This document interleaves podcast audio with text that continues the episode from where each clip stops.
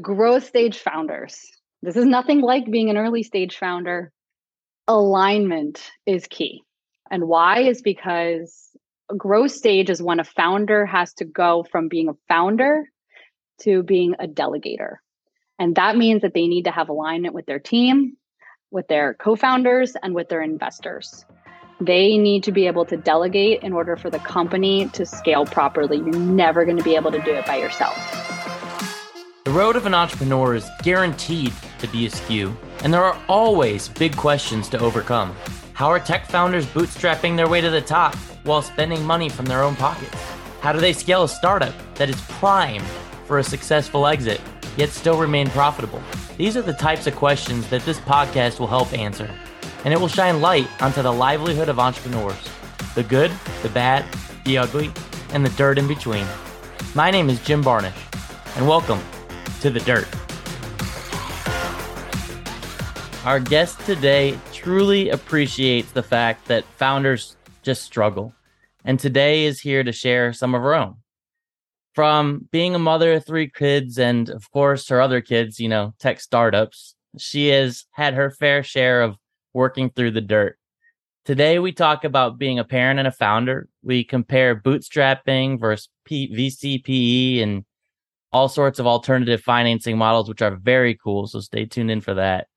Uh, we even dig into the massive tech growth that's happening in sub Saharan Africa. So, without further ado, serial tech entrepreneur Lauren Cascio, welcome to the dirt.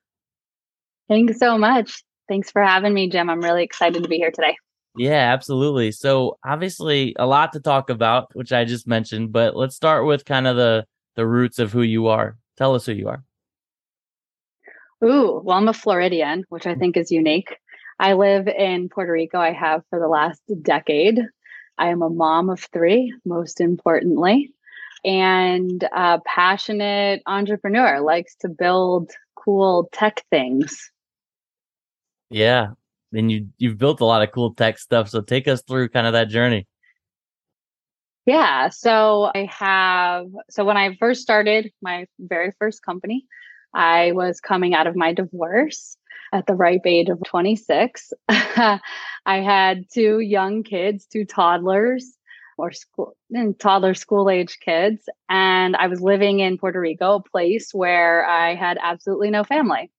So I decided to jump jump the cliff and and yeah, take the dive into entrepreneurship. And it has been quite a journey so far. So I, I went into health tech and then flipped, changed sides of the table almost two years ago in investment and non dilutive funding.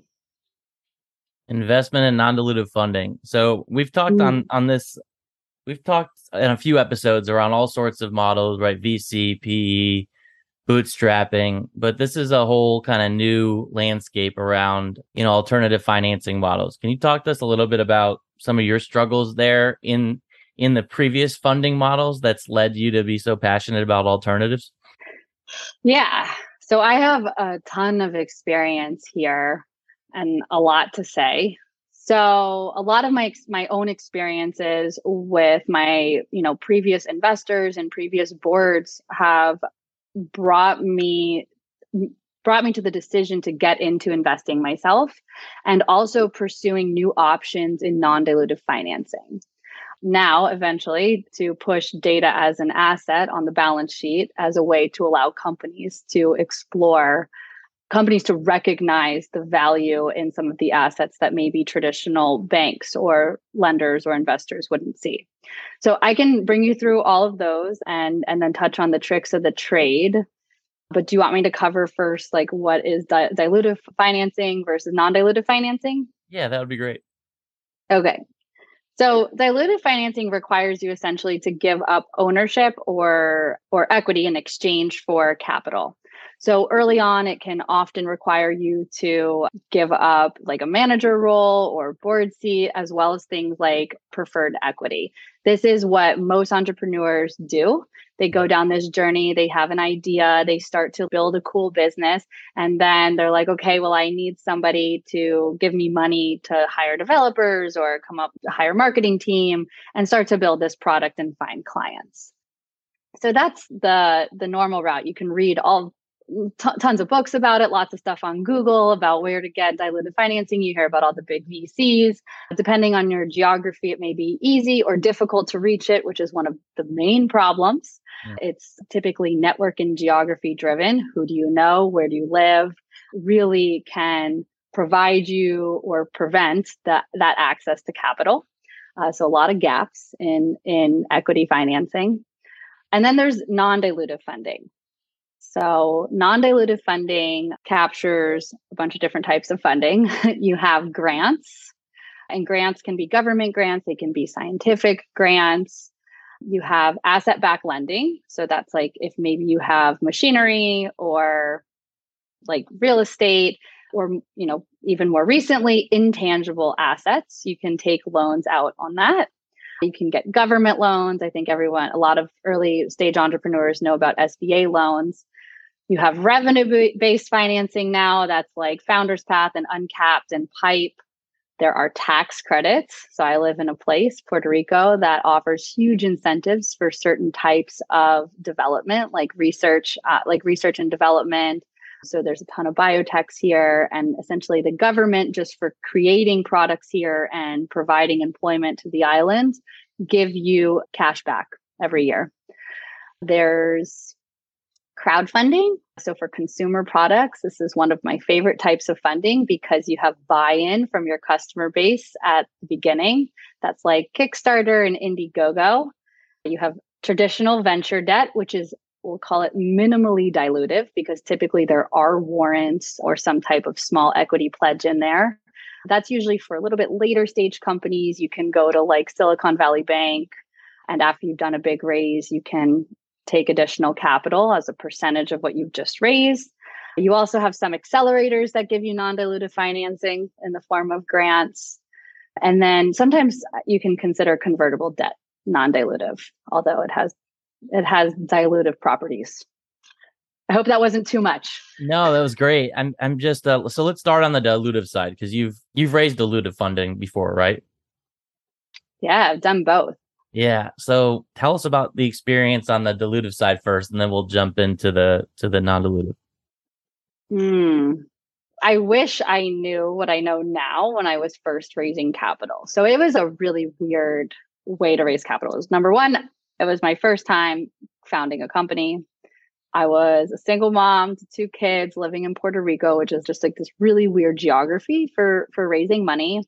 And I didn't go to a fancy school with this like uber cool network where I could just call on a buddy and say, "Hey, do you have friends at this VC or this bank?" Mm-hmm. And so my my path was probably a little bit less traditional than the stories you see from Silicon Valley and Austin now New York, the cool cities that get funded.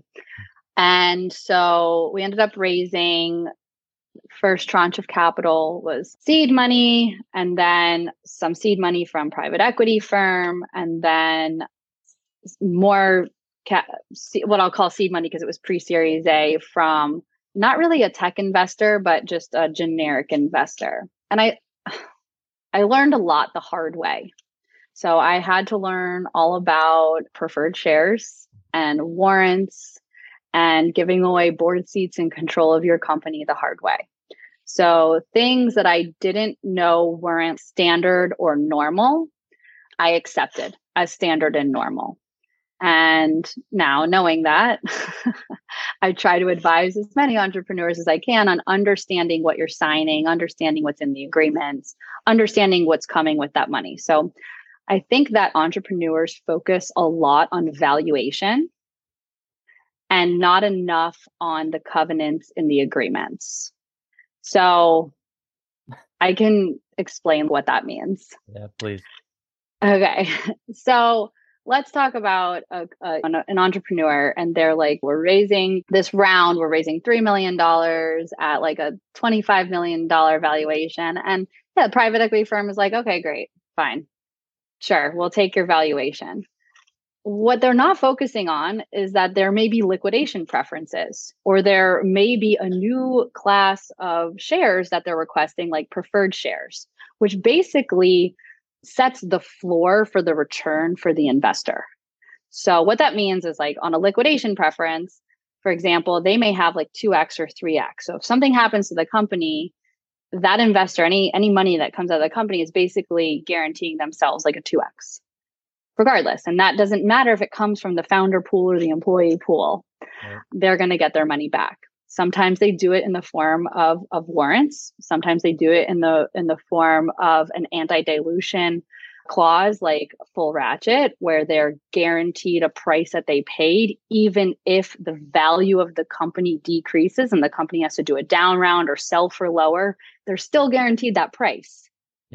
And meanwhile the founder is like yeah but we did a press release and we raised at 50 million dollars okay but did you and what does that mean if you have to take on more capital or things change it's just not something you think about in your first round I don't know how many you work with entrepreneurs, right? How how many do you see that fall for this? I deal with this all the time and unfortunately I deal with it after it's happened in in all too many scenarios and navigating that rather than being engaged in front of it, which is it, it's just, you know, entrepreneurs don't know what they don't know. It's it's and it's not the job of the VC or PE to educate them on that, right? as much as we want it to be so that things may be a little bit more of a fair ground that's what makes them have their business so it's so educate getting entrepreneurs founders getting educated on these things is so incredibly important and some of the things you mentioned pref warrants like all those things they happen all of the time but let's let's flip to the non-dilutive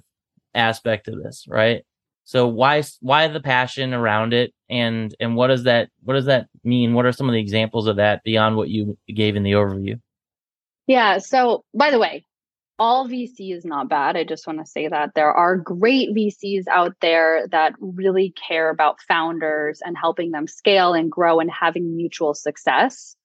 It's just not all of them. So, one of the hmm. tricks that I tell entrepreneurs that I mentor now is that they should do a reverse interview. You're being interviewed by by an investor and what you should do is reciprocate and interview their portfolio, understand how they work with their portfolio, what has been the experience. And I'm not talking about the ones that they put top and center on their website. Go to the other portfolio companies that they're not promoting, not their big successes. So, why non dilutive funding? Well, I think it's a fair way of funding companies and it's more tangible. So, even before, so I, I, I got into non-dilutive funding even before we started to see an economic downturn and really these things shift in in the VC world where you have probably LPs missing capital calls and funds putting the brakes on deploying capital, valuation stalling out, more companies trying to tap into non-dilutive sources. So this has been a passion of mine really again from my own experiences in in dilutive funding. And so the question was why am i so passionate it's just a fairer way yeah. of of funding companies it's more tangible let's let's look at it if you're doing revenue based financing they're literally just looking into how much you make and financing you x number of months and they're just going to take a little bit a drip until it's paid off the same for merchant merchant cash advances asset back lending very similar this is the ltv this is what we offer. This is what we're going to extend you based on the value of the assets you're allowing us to collateralize. Sure. That said, there are downsides of some non dilutive funding. There can be crazy covenants that have all these crazy inspection requirements and could potentially cause defaults. There are senior secured positions that that debt holders can impose on companies. This is actually very common in venture debt, where if something happens with the company, not only do you owe them the money, but you might owe them your company, including your building. And so you've just lost your entire business. So that was why I, I started Gulp. That was a lot of the reason behind it. So I had built a business that had its main source of revenue was data and data was not recognized as an asset in the company even though it created all of this revenue and so i thought well what friendlier way of lending money to companies than allowing them to borrow on an asset that nobody else will recognize right mm-hmm. And even in the worst case scenario they default not coming after their company not going to shut them down for not paying back a loan And so it was supposed to be just a friendlier, you know, option for companies. Yeah. And it's an incredible option because data is kind of the new oil, right? At the end of the Oh day, yeah. it's one of the most of people say that. incredibly valuable things that there is. And so you've got this this new company, Gulp Data, relatively new platform that can use data to access capital without giving up equity, right? Non-dilutive. Mhm. Tell tell me about some of the. Do you have any cool stories to share of of, of companies, whether it's one of your own or somebody else's, that have gone through the process and realizing that this type of funding was out there? Yeah, so actually we've done no marketing, right? So every all of the companies and we've had we've probably analyzed I don't know at least over 100 companies at this point that have come to us and we started lending in April. So this is still fairly new. Wow. Yeah. Pretty new. I don't know. Yeah, it's new. Yeah, very new. uh, very new. I first went to VCs in my network, people that I trust, that I like their portfolios. I think that some of the companies in their portfolio may be a good fit. And so, yeah, the story is basically a lot of those VCs were like, "Hey, I know because this is a tool for VCs too, right? To to not dilute, to hold their positions even, you know, during a time when maybe they can't do an, a round at an at a higher valuation. They also lean on non-dilutive funding.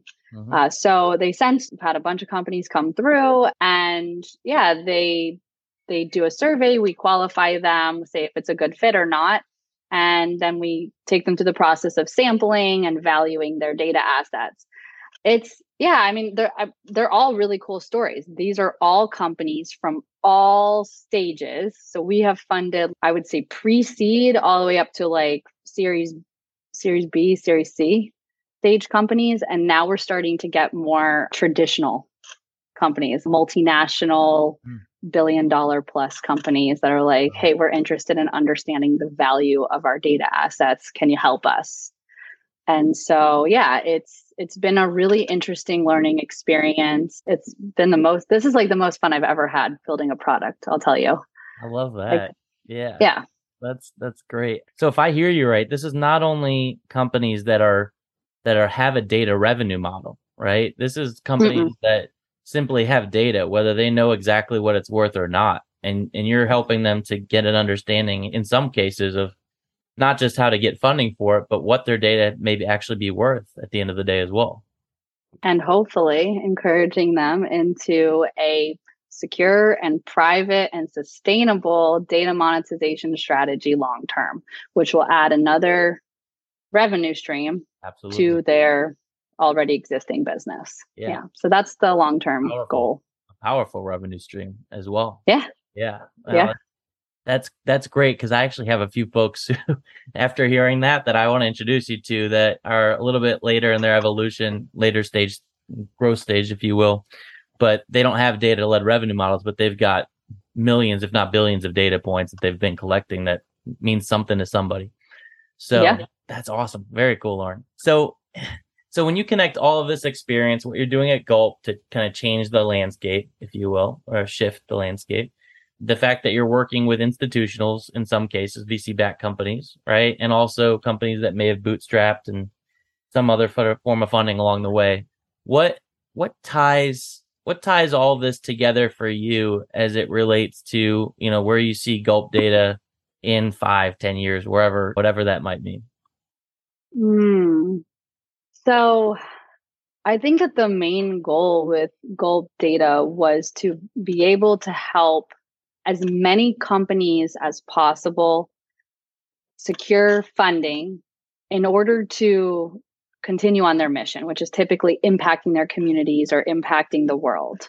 Mhm. Uh, and so, long term, I believe that in doing so, we will be able to open up this very opaque market, which is data exchange, which is a huge market. Just one segment of it is a quarter trillion dollars, like this past year. Yeah. And yeah, really bring to the surface that this is an asset that should be recognized under GAAP practices. That was, I think, essentially the vision and mission here was to change GAAP standards. Love that. no, just like something small, Yeah, you know, no big deal. no big deal. oh, that's cool. That's that's really cool. And so that's kind of where you see things headed is helping a lot of companies changing GAAP standards along the way and you know really leaning into that message about data being the new oil, if you will. Yeah. And yeah. just I, I don't even know if it's I mean for us it's just data, right? But there are so many intangible assets yeah now brands and influencer relationships and patents, which have, I think, long time been used as collateral. Royalties, all of these intangible assets that just make more sense in the 2020 2030s. Like it, it, they just make more sense as the core value of so many businesses today. So got to catch up. Finance has got to catch up. Yeah, no, no kidding, no kidding. It, the things that you mentioned as you were going through dilutive funding, or that you kind of advised other folks on who may have gone through it or might be thinking about going through it, just what to be aware of and and what to what questions to ask. Are you seeing a lot of that? A lot of those messy cap tables, a lot of messy situations for founders for the for the companies that you're dealing with at Gulp. Are you seeing a lot of the the ability to kind of fix some of that or or or at least help augment some of it so it doesn't get worse so one of the things that we like our valuations to do is actually to provide some tangible evidence of value in an intangible asset that their investors or board members might not be able to understand or grasp. So we're trying to really bridge that gap between these like traditional finance crew and digital asset crew. And so we are trying to empower those companies to, or those founders to have some tangible evidence of, hey, this is what it's worth. Yeah. Right now, this is what it could be worth if we, this is what it could be worth if we just made these small investments. And this is the additional revenue this could potentially bring our company. And imagine what that would do, right? To our market cap or to our, our valuation. And so, yeah, I try not to talk to every founder that comes through the pipeline just because it's so early stage. I've talked to a handful of them. Mm-hmm. Yeah, they all have horror stories. Every founder that has at least raised through a Series A has some horror stories. It, it, we, we all have battle wounds, right? Most of us have learned the hard way. And it's because when you, I did a ton of reading, right, on how to raise money and what does it mean. And I had lawyers, and you just, you don't really understand the consequences of blindly accepting terms just because you got one thing that you want mm-hmm. like a valuation right. until after it it it has a poor outcome right. and so yeah all i mean all of the founders they all well, most of them have really messy cap tables they have board members they wish that were not there they have some kind of liquidation preferences somewhere in their agreements. They have preferred shares, no doubt, which means they don't get paid out unless right. something amazing happens, a miracle. Right. Yeah. yeah. Yeah. So, it, and you mentioned the the changing of things from a GAAP standpoint, but then I, I think you also mentioned helping people understand what the asset could be worth in a different in a different lens. Is that is that kind of like comparing like a 409A valuation to you know exactly a 409A might miss? Yeah. Yeah. Yeah. exactly. That's, that's all. I've, Very similar. Yeah, and it helps. Back it, in my head for years. Why the hell can't somebody do that? Now you're doing it. That's great. Let's yeah send some our way. We're happy to to show it off. Damn right, I will be. and so those you you those listening too, keep that in mind because this the landscape is tricky around capital raising or capital raising financing, however term we want to use. But at the end of the day, there's a lot of models. A lot of them are newer, like gulps and there's there's something out there for everybody and uh that's that's so great to hear so yeah. i just want to i just want to switch gears a little bit and and we talked about it briefly around being a parent and being a founder how you've went through being through divorce and having three raising three kids while raising startups and these things are not the easiest things to do at the same time in fact they're quite challenging so how did you how did you do it for those listening that like are they might have their kids are thinking about starting a startup or struggling to figure out a way to balance. How are you able to do what you've been able to do? I don't know if there's some big secret. I don't think it's a big secret. It is straight hard work. It is not easy. It's not easy to raise kids. It's not easy to start companies. It's certainly not easy to do them simultaneously and alone. Yeah. For the record, I am no longer alone. I've been with my partner long term now for seven years. And so I didn't start the the newer ventures uh, alone and I didn't have the third kid alone. But going back to what was it like to start on this journey of entrepreneurship as a single mom of two, newly divorced, had been through traumatic experiences? I had to learn to compartmentalize a lot. So, pretty much my personal life was in flames. And then I have two toddlers and I'm still scrambling to make sure bills are paid and that there's food and that the kids have school and all of the things that they need. So I had to work full time. But then I also had to show up for my company and my team for free because we hadn't raised money yet. So still supporting myself with my full time job. Where I don't, I think I slept like probably two hours a night, but I had to compartmentalize. You have to be excited and inspiring and happy and ready to like take on the world every time you show up for your company. And so I had to box all of whatever was happening at home and shove it away. That might mean turning off my phone or silencing everything for however many hours I needed to be at the office or with our first clients. Yeah, that it's it's hard. It was really a humbling experience because there's just there's no glamour in it at all. You're up all night, things break, you're sitting with your dev team trying to get things fixed, uh, then get to a client meeting by 7:30, kids have to get dropped off and yeah, I don't know, my brain has probably put mostly as a protective mechanism, mostly fogged a fog over all of this, but I know it was insane. It felt insane. Out of my audience, why don't you? I'm just, just kidding. I'm scaring everyone. Oh my gosh, I know. no, listen. I mean, th- this is this is you're right. This is not, hey, let's go start a company. This could be fun. Right. This is real stuff where you've got lives that are on the line, not just your family, but lives that are at work and people that are inspired through your vision. And it's hard. And yeah. that's okay. That no. You have to you learn to be efficient. You compartmentalize, you're uber efficient. Whatever most people probably do in like a 10 hour day, you can get done in two hours. Yeah. No doubt you have to surround yourself with people who are just smarter than you, which can be very intimidating, specifically if you are not educated in that field or you weren't an entrepreneur before. You i mean you're like learning it as you go right? At night frantically reading books on is this normal? And so yeah you you just have to be smart with your time allow yourself to be humbled and get through it power through it with that end goal in mind yeah. We talked a lot about Gulp and the, the financing and how you're changing the game there. But one thing that I actually kind of saw as mo- one of the most inspiring things, even beyond that, was was what you've been through over the course of your your familial life and and obviously the obstacles you have overcome there and then also some of your passion for the growth in sub-Saharan Africa, which you're doing some other incredible things in, right? Um, yeah. Um, talk talk to talk to us a little bit about why sub-Saharan Africa, what you're doing there, and uh, yeah, just go after it.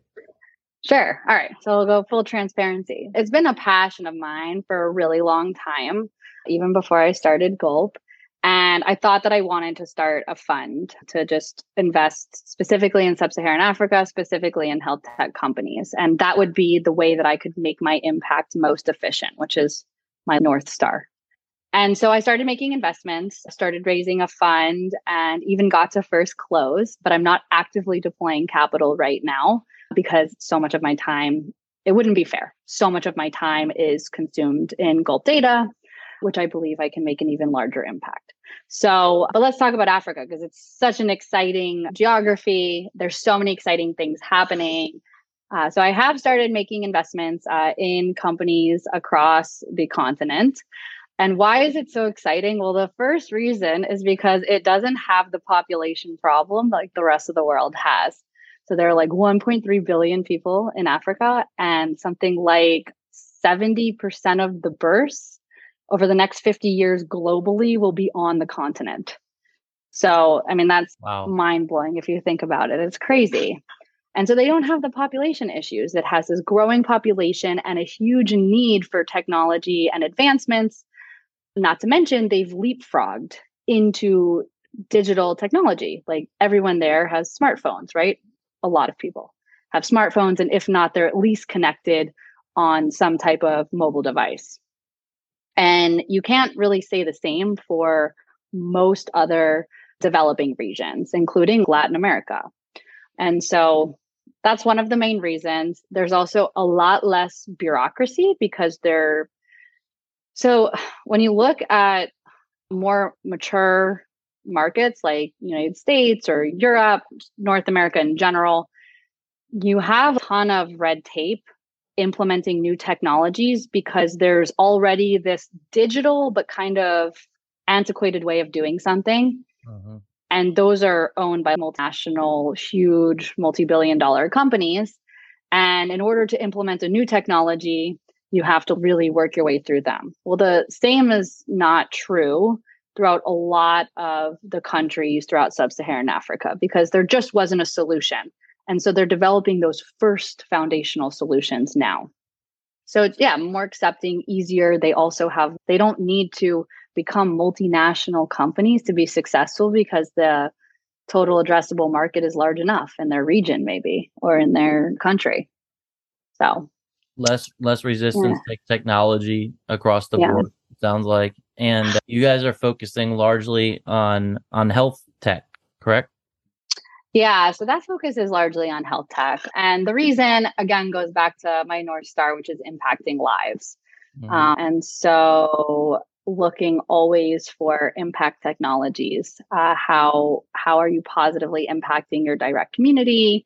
How are you positively impacting maybe beyond your direct community into different countries? And so a lot of times that happens at the fintech and health tech level because those are foundational components of building. Yeah. Sure. And are how many like are there a lot of solutions right now for healthcare, health tech out there, or is this kind of? Uh, I know you mentioned before to me. I think that things are kind of two decades or so behind in many cases in the way that you look at sub-Saharan Africa. So, what are the solutions that that are out there that you know that are exist today? I mean, so that's exactly it is that they didn't have this bridge of hospital system, semi hybrid, not everywhere, but in a lot of places, it's just not as common to have these digital, partially digital solutions that have filled the gaps for the last 20 years or 30 years. And so, even, I mean, the technology I would say is similar, right? Similar to what you would see in Latin America or the United States, but it's the first time it's being introduced. And so it's making a huge impact. It's making just huge strides, right? So I don't know, maybe it's telemedicine. It's still telemedicine. It's still a doctor or nurse that you're reaching virtually, but it's not that they offered telemedicine through an insurance carrier or through a hospital or clinic prior. So you didn't have that Very middle step. Yeah. yeah. Yeah. Got it. Got it. No, that's so, are there any cool solutions? I know you guys are even earlier there that you haven't rolled out any, but are there any really cool companies that you've seen individually that you've invested in that are really changing the game in sub-Saharan Africa? So, I've done some personal investments that my intention is to roll them eventually into a fund. Um, but Gulp has also done a nut. We've analyzed a number of companies from the continent and made investments across the continent. So it's it's geography agnostic, yep. which is why I believe it will make an even larger impact. Cool solutions. Yeah, there are some really cool solutions. One of the companies does clinical trial data for African populations, which is really needed in pharmaceutical research. It's one of the biggest gaps in pharmaceutical research. Another one delivers medications in a metro area in South Africa. Another one does on at home clinic services, something that would normally take you a day or two to get done, like a blood draw. Uh, they come and do it from your house. And then another one that's actually like a fintech hybrid that does financing for like revenue cycle management, essentially in the healthcare industry. Mm, yeah. uh, so that's that falls in like the healthcare, the health stack. yeah, so there's some really cool technologies out there. So we, we have obviously a lot of founders that we cater to it from an audience perspective, but we have a lot of investors who listen in. So if there are investors looking to get more active in some of the whether it's the sub-Saharan region that you mentioned or some of the work that you guys are doing at Gulp, any advice to them as they're starting to dip their feet in the water in, in some of those areas? Mm, I love to hear it. You know, it's so funny. I'm starting to get in my inbox. People, when anytime I start something, people are like, uh, "Yeah, you sound crazy, but that's it sounds cool." So I've gotten used to that. But it's so funny is now after like two years ago talking to people about Africa and data as an asset, we'll do both. They're starting to email me like, oh, you know, I just got this email list of a bunch of companies in Africa. These are investors, US based investors. Yeah. So I'm so happy to hear it Love that. I'm a very friend. Well, I'm mostly friendly. I'm mostly a friendly person. So if anyone wants to reach out, feel free. I'm happy to chat about data as an asset, how we can help your portfolio. I'm also always happy to chat about Africa. I have a ton of contacts there, just in the tech and accelerator scenes. Happy to make connections. They're always welcoming US based investors. That's one of the main challenges there is capital. Yeah, a lot of money here though. So a lot of money here. yeah. Match that up. yeah, exactly. so at the end of every one of our episodes, we uh we ask each guest what I call the founder five. So it's things that are all about you, Lauren, your growth, your company's growth, you name it. So uh, you ready to get started? All right. All right, all right cool. So uh, now i I'm nervous. Oh well, you should be, but that's okay. Yeah, no, don't be nervous. No, number one, the top metric or KPI that you are relentlessly focused on? Yeah, positively impacting lives. This is probably not a normal KPI. It's not a, a, a BS answer. This is it. This is my North Star. So, as a health tech founder, I wanted my technology to help as many patients as possible, help doctors help their patients as many as possible. With Gulp Data, it's the same. I want to help founders get funding so they can help as many people as possible. That's what I call making my making my impact more efficient. And so impacting lives, positively impacting lives. That's it. You know, I've I've gotten about 5 or so what I would say sustainable sustainability KPI answers, whether that's about environment, community or in your case just basically plain human. So I love that answer and I hope I get it again. Thanks. Me too. I hope that's at the core of all entrepreneurs' journeys. Yeah, it, certainly should be. All right, number two, uh, top tip for growth stage founders like yourself. All right, so growth stage founders. This is nothing like being an early stage founder. Alignment is key. And why is because a growth stage is when a founder has to go from being a founder to being a delegator. And that means that they need to have alignment with their team, with their co founders, and with their investors. They need to be able to delegate in order for the company to scale properly. You're never going to be able to do it by yourself. And so that is one of the most painful processes because ha- building a company is so much, specifically your first company is so much like having a child and having to kind of let go, take a step back, and take a backseat to the teenage years where you believe you've instilled all these values and this alignment, and you need to let them see, work it out themselves. It's, I, I don't have another analogy. That's no, the one metaphor that came to mind. Enough. mic, mic drop. So true. Drop. So, so good. So good. All right. Favorite book or podcast that's helped you to grow as a founder? Okay, so this I can't answer in one because for every stage of my life as a, you know, personal and business, different books have had different impact for me. But I will say one of my personal favorite books, one that I go back to a lot to reference, is a book called The Prophet from Kahlil Gibran. Okay. Oh. Yeah, I received it for the first time as a gift when I was turning 18 and graduating high school from my mom's sister, my aunt. And I was like, oh, what is this hippie stuff? and I came back to it a couple years later. Yeah, just a few years later after I became a mom, way too early. And I was like, okay, this is interesting stuff. And I have gone back to it and I have gifted it many times over. It's an amazing book. I, I feel like every household should have one. A recent book, so I'll give one. A recent book that I've read just because of where I am today is by Doug Laney. It's called Infonomics. And it's a great book for anyone who wants to understand better how organizations use data. So, anybody who's building a company, I think, should have a foundational understanding of how data can be used yeah. um, for direct and indirect monetization. That means improving your own operations just by using insights that you've created. So um, that's yeah, probably one of my my top recommendations just for where I am right now.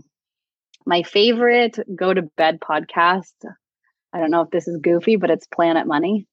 I hmm. like listen to it all the time before bed. you shut your brain off, you listen to some cool stories and learn about some, I don't know, economics. Yeah. Yeah. Why not? Very cool. Very cool. All right. We'll get all those in the show notes for you guys too, so that you can uh, go ahead and take a listen or take a read.